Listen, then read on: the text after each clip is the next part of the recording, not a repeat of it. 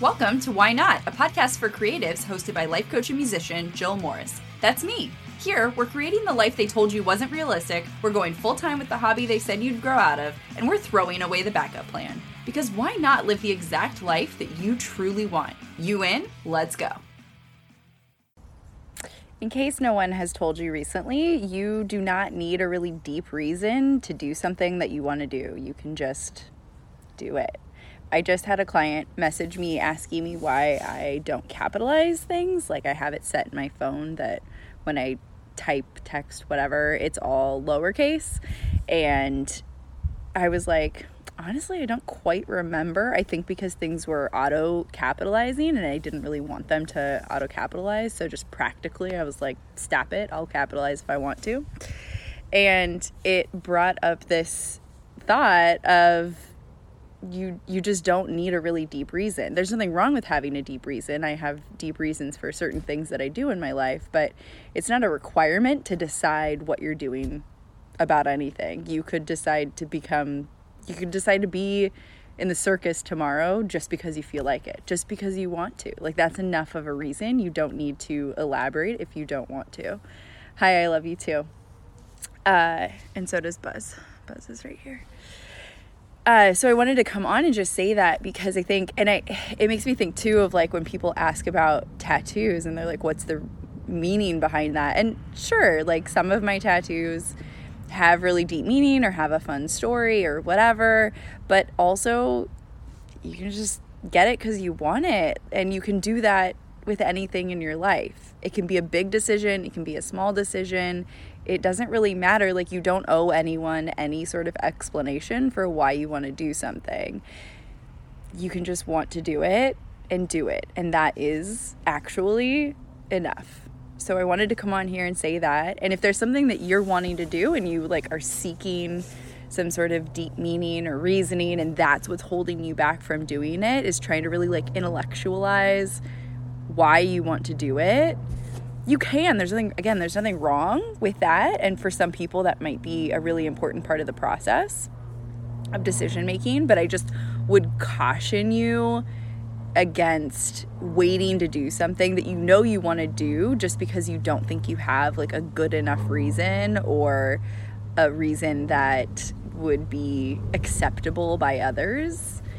If you are a creative, if you are a musician, if you're an artist and you're doing something just because you want to, that's enough. You can just want to tour and play shows and work for yourself and make weird art and sell it. And you can want to do things for free and do things and charge for them. And you can just want to do things and do them. Like that's the whole point.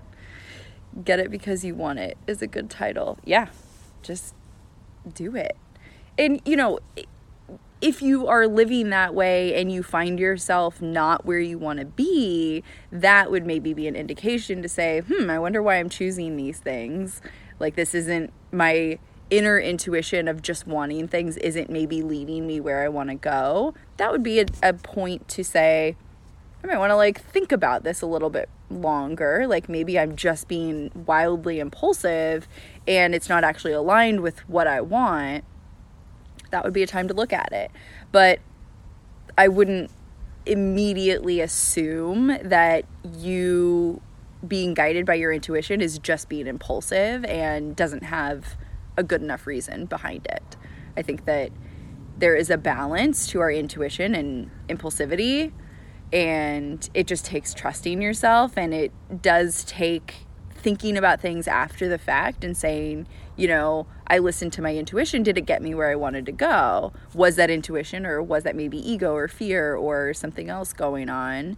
And these are all things that are really wonderful to work out with a coach in your journaling practice with a therapist with a friend who's going to hold you to your highest standards and not just uh, not just listen. I mean, that's perfectly wonderful, but if you're looking for getting some answers to these questions, working them out with someone who's going to guide you towards your own inner truth is going to be great. You can always book a one hour call with me if this is something that's coming up with you, or if you want to work with me for six months, you can do that as well. But the main point is do the things that you want to do. You don't need to wait until you have a good enough reason. Always investigate. If you're saying good enough uh, about anything, investigate what that even means. Question it. Here's a little baby. Buzz always does whatever he wants to do because he's very cute, and that's enough. That is enough for him to decide what he wants. So, is there something that you're wanting to do that you've been hesitating on? Let me know.